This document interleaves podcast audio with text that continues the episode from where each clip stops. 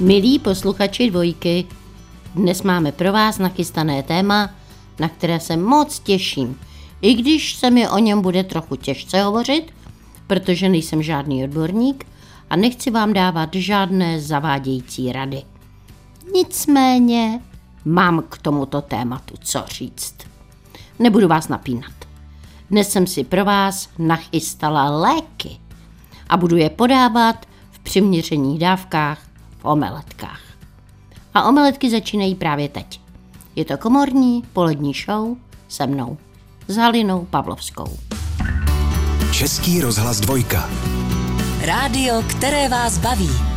Milí posluchači, jsem moc ráda, že jste na dvojce a posloucháte omeletky.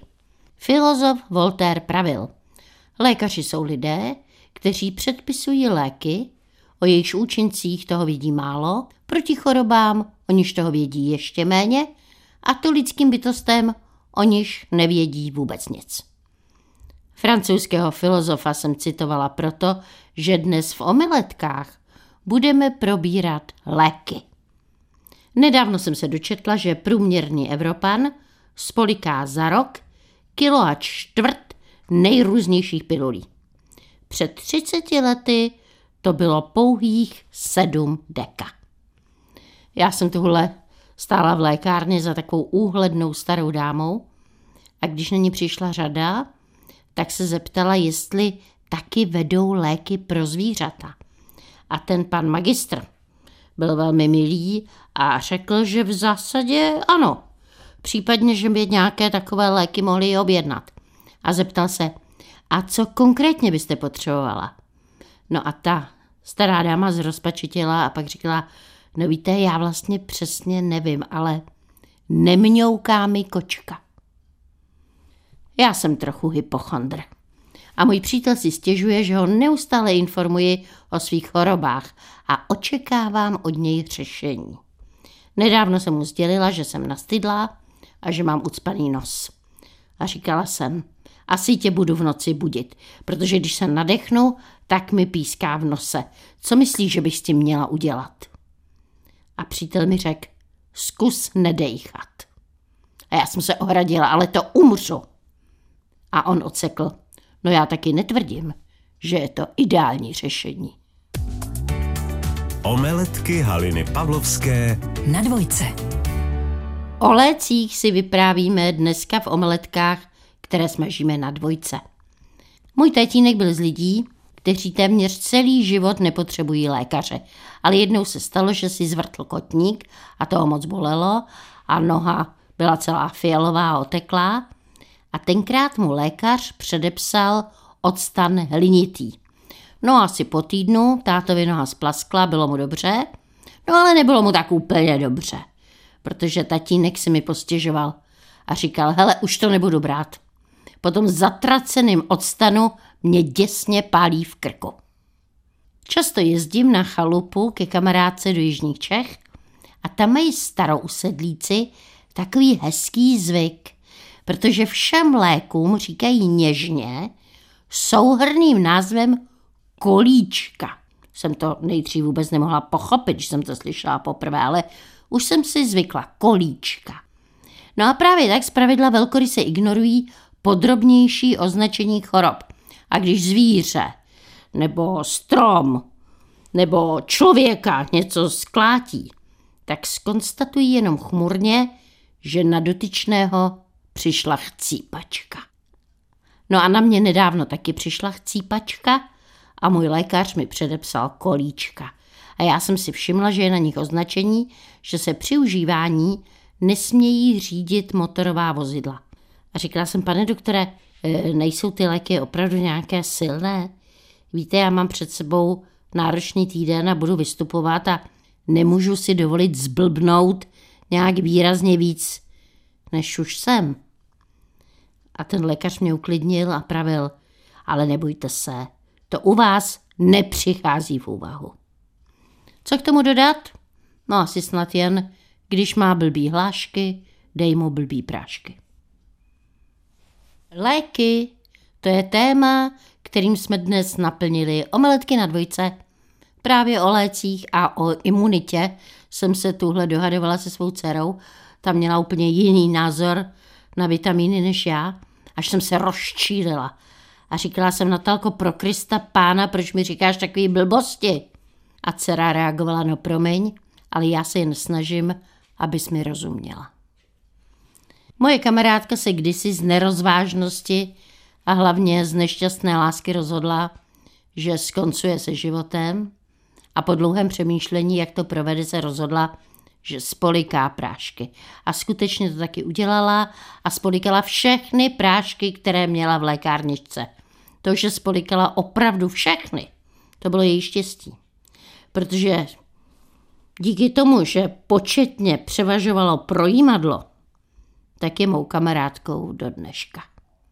A mimochodem právě tahle má kamarádka má nezapomenutelný zážitek, když se byla představit matce svého vyvoleného. Ona věděla o té své budoucí tchýni, že je hypochondr a proto se jí snažila zalíbit a přinesla jí nějaké pilulky na klouby a výživové krémy a taky spousta exotického ovoce a devotně pravila, já jsem opravdu moc ráda, že vás poznávám. No a ta její nastávající tchýně si ji přeměřila a řekla, uvidíme, jak dlouho vám to vydrží. Omeletky Haliny Pavlovské Na dvojce. Omeletky servírujeme na dvojce a podáváme léky. A teď na chvilku si od nich odpočineme, abychom z těch léků nedostali nějaké bolení a já vám přečtu jednu ze svých starších povídek. Jmenuje se Není nad něj.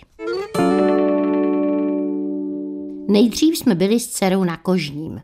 Měla něco na ručičce a doktor měl rozepnutý plášť, chlupatou hruď a mával prsty od nikotínu tak vehementně, že se mu v ordinaci dělal vítr. Pak jsem byla s maminkou na interně. Když řekla, že se bojí injekce, tak se lékařka drsně zasmála a řekla, počkejte, až vás bude doopravdy něco bolet. A moje maminka nechtěla čekat a šli jsme domů. A pak mého tatínka museli operovat. Bylo mu tehdy kolem osmdesáti a všechno to přežil. Ale deset dní na intenzivní péči pro něj bylo nejhorším časem jeho života. Ne proto, že ho rány, že cítil slabost a že mu vynechávalo srdce, ale protože ztratil svůj nejpevnější životní bod. Ztratil jistotu své existence, která mu pomohla překonat válku, ústrky, nicotnost povinného zaměstnání, strach i bezmoc. Tatínek totiž ztratil svou hrdost. A chování lékařů i sester evidentně naznačovalo, jak nedůležité je staré, opotřebované tělo. Tehdy jsem si vzpomněla na Aranku. Učila se ve třídě nejlíp. Vypadala jako sněhurka a šla na medicínu. Aranka nenápadně vklouzla do rozvlněných vod naší rodiny.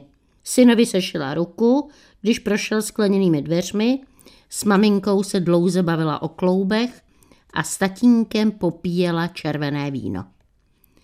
No, tuhle jsem vylezla z vany, svět kolem mě kroužil v křivých kruzích a vzduchem poletovaly hvězdičky. Mami, zakvílela jsem. Maminka mě posadila do křesla a na hlavu mi dala obklad. Aranku, vzlikla jsem. To bude dobrý, řekla dcera. Musíš jenom hodně pít. A vlila mi do úst asi litr minerálky. Aranku, škytla jsem. Ale to je slabost a na to platí tohle, řekl rázně můj tatínek a polil mi čelo pitralonem. Pitralon mi spálil kůži a když mi vtekl do očí, tak jsem hvězdičky vidět přestala, protože jsem neviděla vůbec nic. Pak jsem procitla na nemocničním lůžku. Oči jsem měla zafačované. Mou ruku držela chladná arančina dlaň. Tak co je, řekla mi konejšivě. Já jsem řekla, Aranko, prosím tě, nevíš, jak dopadl ten román od toho ruského emigranta? A Aranka to věděla a prozradila mi taky, že když jsem padala v dlobách u nás na koberec, že jí zrovna mý rodiče pověřili, aby zařídila daňového poradce pro mého producenta. A pak mi Aranka vyprávěla historku. Její tatínek byl osobním lékařem prezidenta Masaryka. Rozuměli si prý moc dobře. Tatínek Aranky k prezidentovi chodil každé pondělí odpoledne a pravidelně spolu hráli šachy. Taky samozřejmě řešili politicko-společenské situace a říkali si novinky z oblasti vědy a techniky. Vždycky pili čaj, jedli černý chlebíček s bylinkovým máslem a občas prý tatínek prezidentovi dovolil makový koláček. Jednou prezident zavolal svému lékaři, aby v pondělí nechodil a tatínek Aranky se vyděsil. A co se stalo, pane prezidente? A Masaryk mu odpověděl, ale nic, pane doktore. Mně jenom dneska nějak není dobře. Co z toho vyplývá? Že nikdy není nad to, než mít důvěryhodného osobního lékaře. Omeletky Haliny Pavlovské. V sobotu a v neděli v pravé poledne Na dvojce. Omeletky servírujeme na dvojce a hovoříme volně o lécích a nemocech, ale zas tak moc se tématu nedržíme, abychom neupadli do deprese. Nota bene, teď je ten správný čas na příspěvek od vás, od posluchačů. A já vám přečtu text, který mi poslal můj oblíbený posluchač, pan inženýr Jiří Čutka. Mimochodem, a to je veliký úspěch, co nevidět, panu Jiřímu vyjde kniha a já mám tu čest být její kmotrou. Dnes vám přečtu jeho fejeton s názvem Slepice a spol. Blízký vztah ke všemu živému jsem zdědil po babičce. Tam měla nejradši slepice a svůj cit dávala najevo své rázným způsobem. Někdy ty potvory všechny pomlátím, říkávala něžně a orlým zrakem kontrolovala své hejno, jestli žádná nechybí. Jednou se ale přihodilo, že počet našich leghornek nevycházel a podezření padlo na kunu. Kdyby tomu tak bylo, rozlobená babička by si ji v lese určitě našla a to by si potom kuna za rámeček nedala. Jenže na dvorku se žádné známky napadení neobjevily a slípka zmizela beze stopy. Po dvou dnech od té šlamastiky šla babička něco vyřídit a ve stráni za řekou jí zahlídla, jak si tam klidně hrabe na cizím kompostu. Bůh ví, co si ty dvě řekly, ale sám jsem byl svědkem, jak se přes most vracela rozhodným krokem babička a za ní, s hlavou svěšenou, kráčela zahambená kvočna. Měla po žížalkách. Když se člověk rozhodne pořídit si pejska, je lepší o něm něco vědět. Naše volba padla na bígla a v chovné stanici se k nám ze stodoly vyřítil jako první Alfík. Brzy jsme měli pochopit, že se jedná o dominantní štěně z vrhu. Zatím jenom radostně ňafal a dělal rostomilé cukrbliky, abychom si to ještě nerozmysleli a určitě si ho odvezli. Alfíkovi sourozenci se těšili na to tež a nemohli se dočkat, až konečně zmizí. Nikdo jim už nebude ujídat z misky a kousat bez varování. Aby se mu nestýskalo, dostali jsme pach, fenky, matky, na kousku látky sebou. Zbytečně, ani potom nevzdech. Za to hned první noc s chutí rozhryzal všechny dřevěné rohy nábytku a ještě se tvářil ukřivděně. No snad byste nevěřili, že jsem to byl já. Názorně nám předvedl, jak si soužití představuje. Sdělil své výhrady, ale vzal nás na milost. Poslouchal a taky moc nezlobil, protože chtěl. Říká se, že bíglové radě utíkají, ale ten náš dobrodružství nevyhledával. Užíval si domácí rituály, ku příkladu můj příchod z práce. Alfík věděl, že štěkat nemá. Jak slyšel klíč v zámku, vzal hadr mezi zuby, zkousnul, běhal mlčky po bytě a čekal, až si sednu do křesla. Můj časový limit kontroloval, ale někdy přimhouřil oči a pustil mě na záchod. Nakonec mi skočil do klína, párkrát se zatočil a spokojeně usnul. Když odešel do psího nebe, už nám doma mňoukala dvě bezprizorní koťata, která syn přinesl ze zahrádek. Ne, že by někdo tenhle přírůstek plánoval, ale na otázku, zda bych je bez výčitek svědomí nechal klidně na pospas osudu, byla přípustná jediná odpověď. V hlavě vám nesmí strašit náklady za krmivo, odčervení, odblešení, škrabadla, hračky, vyšetření, léky, přepravky, záchody, stelivo. Nenechal bych je, zamumláte odevzdaně. Nic jiného se taky od vás nečeká. Nejdřív přinesl koťata dvě a potom další dvě. Tři holky a zrzundu Marvina pod jalovce.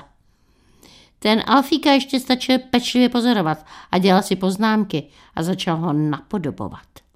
Na společenském žebříčku tedy postoupil výš, vlastně byl už taky skoro pes, jen ten rituál se trochu změnil. Ráno za mnou chodí do kuchyně, skočí na stůl a začne vrnět. Dostane pár granulí a pak pyšně odkráčí mezi kočky, protože tohle je jen jeho výsada v rámci akce Chlapi sobě. I ptactvo nebeské patří mezi mé oblíbence a před oknem pracovny stojí dvě krmítka, ke kterým si našli cestu dlaskové, síkorky, hrdličky, brhlíci, strakapoudi a další zpěváčci.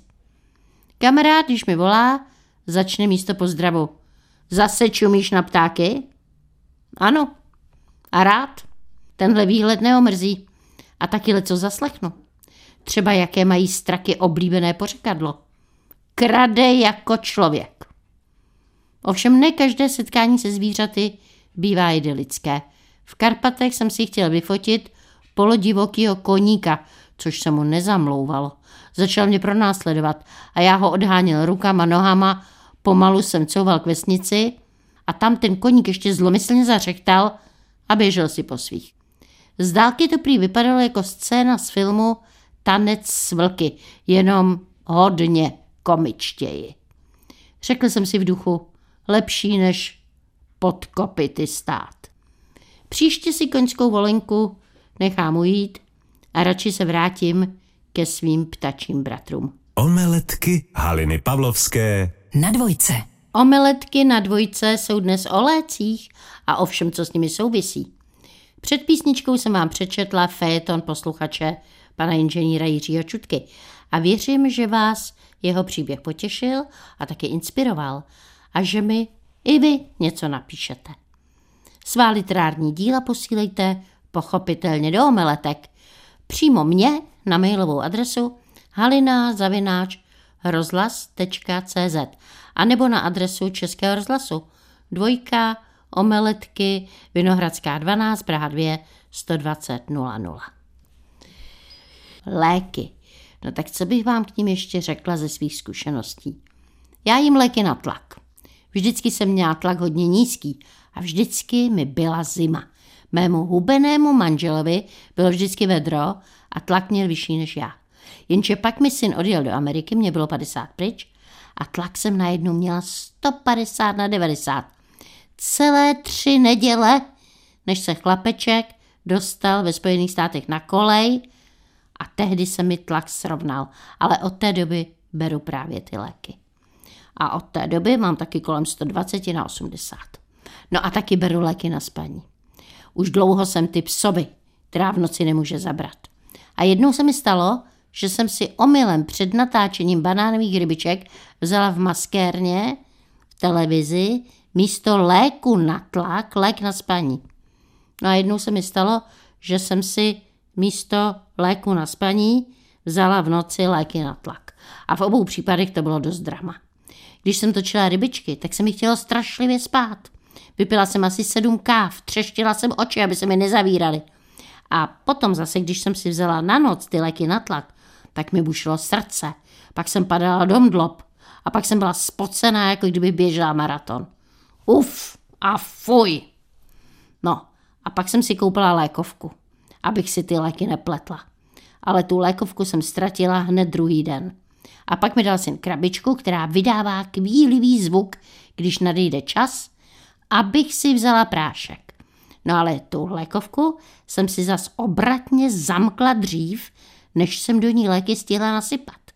A protože si nepamatuju heslo, kterým jsem krabičku, která je vlastně takovým sejfem, uzavřela, No tak mi ta bestie, lékovka, každý den přesně v sedm hodin večer kvílí v zásuvce, abych ji otevřela a tabletku se zobla. A těch sedm hodin večer je ovšem nastavených úplně chybně, protože lék na spaní si beru kolem půl druhé v noci a lék na tlak si beru v deset dopoledne. Tak, a co teď? Teď vám, milí posluchači, zopakuju historku, jak jsem kdysi byla v Bulharsku a bylo mi ouvej. Tehdy v Bulharsku jsem byla se zájezdem. A hned po příjezdu mezi turisty se objevily nejrůznější zdravotní problémy. Jako první to byl úpal. Tehdy ten postižený se vydal za místním lékařem. A po návratu od toho doktora se nešťastně šoural do moře. A pak někoho postihl solární exém. Ta dáma dotyčná šla zase k místnímu doktorovi a zase od něj zamířila k moři. No a stejně se na pobřeží dobelhal i manželský pár, který měl zažívací potíže. A já jsem se pořád divila, proč si všichni spou k tomu moři. Proč radši nejsou na hotelu, proč tam neleží. No a pak jsem si vyvrkla kotník. A taky jsem šla k tomu místnímu doktorovi. A ten se mi na nohu podíval a řekl, jdi do more, more. O lécích a o všem, co s nimi souvisí, jsou dnešní omeletky na dvojce. Na základní škole jsme měli velmi neurotického učitele Mrázka. Ten pořád zobal nějaké pilulky, ale evidentně mu moc nepomáhali, hlavně na nervy vůbec nepůsobili. E, ten učitel nás měl na podivuhodný předmět – dílny. A čím byl učitel Mrázek nervóznější, tím víc jsme ho provokovali. Jednou, to si pamatuju, jsme měli montovat nějakou kladku. Pan učitel Mrázek přinesl pomůcky a spolužák Vaňura mu hrábl na ten jeho pracovní stůl a něco tam sebral. A učitel Mrázek ho začal zuřivě honit po třídě a Vaňura, když byl polapen, tak si strčil ten předmět do pusy. A pak dostal tuhle poznámku. Dnes mi váš syn spolkl matku. Milí posluchači, myslím, že je čas si teď dopřát něco poživatelnějšího, než je kousek železa. A proto vám dám recept na skořicové mafiny. Potřebujeme mléko, asi deci a půl, jogurt, rozpuštěné máslo, čtyři lžíce, jedno vejce, cukr, asi tak 125 gramů, skořici, dvě lžičky a všechno to rozmícháme. A potom přidáme dvě lžičky kypřícího prášku a polohrubou mouku, asi 250 gramů. A mícháme, dokud nevznikne hladké těsto. Formičky na mafiny lehce vymažeme olejem a plníme je jenom do dvou třetin. A pak pečeme v troubě vyhřáté na 200 stupňů 15 až 20 minut. A z tohoto množství těsta bychom měli upéct asi 20 mafinků. Já jsem vždycky slyšela, že mafinky milují děti, ale já jsem v podstatě taky pořád ještě dítě. Tyhle ty skořicové, ty jsou výborné. Milí posluchači, nevíte, jestli si nechat píchnout další vakcínu? Nevíte, jestli se dát očkovat proti chřipce? Nevíte, kolik konzumovat vitamínu D? No, já vám doporučím některé zapomenuté, naštěstí zapomenuté, praktiky z uplynulých století.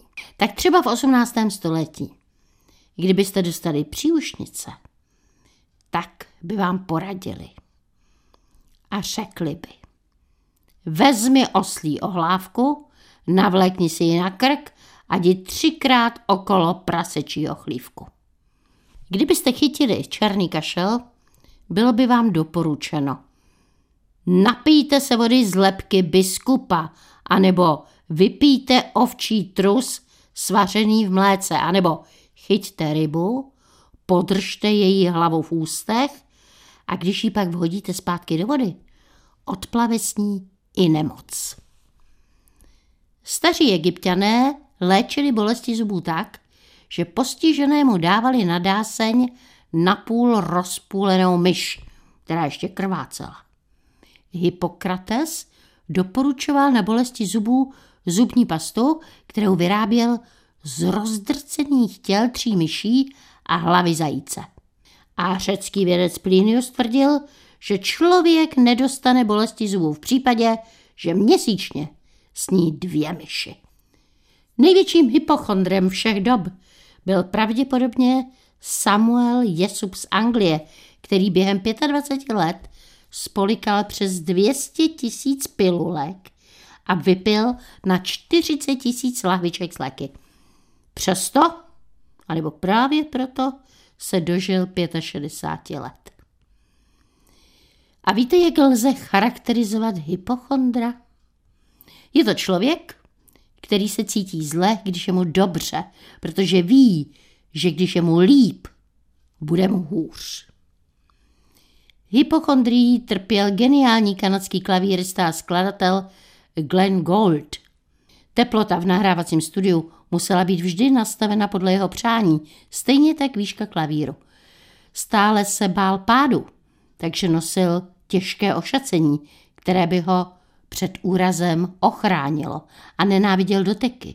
A málo kdy někomu podal ruku, takže nakonec se Gold zavřel doma a s ostatními lidmi komunikoval jenom telefonicky anebo písemně. Jestli náhodou jste hypochondři, tak ovšem vítejte v báječné společnosti, protože hypochondry byli filozofové jako René Descartes, Voltaire, Immanuel Kant, Friedrich Nietzsche, Karl Marx. No, že filozofové nejsou vaše krevní skupina? No tak se takhle herci. Hypochondrem byl prý Miloš Kopecký, Oldřich Nový, Vlastimil Brodský, Jiří Sovák. Král komiku Vlasta Burian byl prý velký hypochondr. V běžné populaci hypochondrie postihuje kolem 20% populace a mezi neurotiky se hypochondrie vyskytuje takřka u každého druhého pacienta. Hippokrates ještě pravil. Lékařské povolání je fraška, ve které hrají tři herci. Pacient, lékař a nemoc. A Marfy řekl, pokud nenadešel váš čas, ani lékař vás nedokáže zabít. A já říkám, někdo zobe léky na noc, někdo ráno, někdo zobe, aby nebyl hloupý. Komu však není z hůry dáno, v apatice sotva koupí. No a to je pro dnešek úplně všechno. Poslouchejte omeletky a buďte zdraví. Vaše Halina Pavlovská.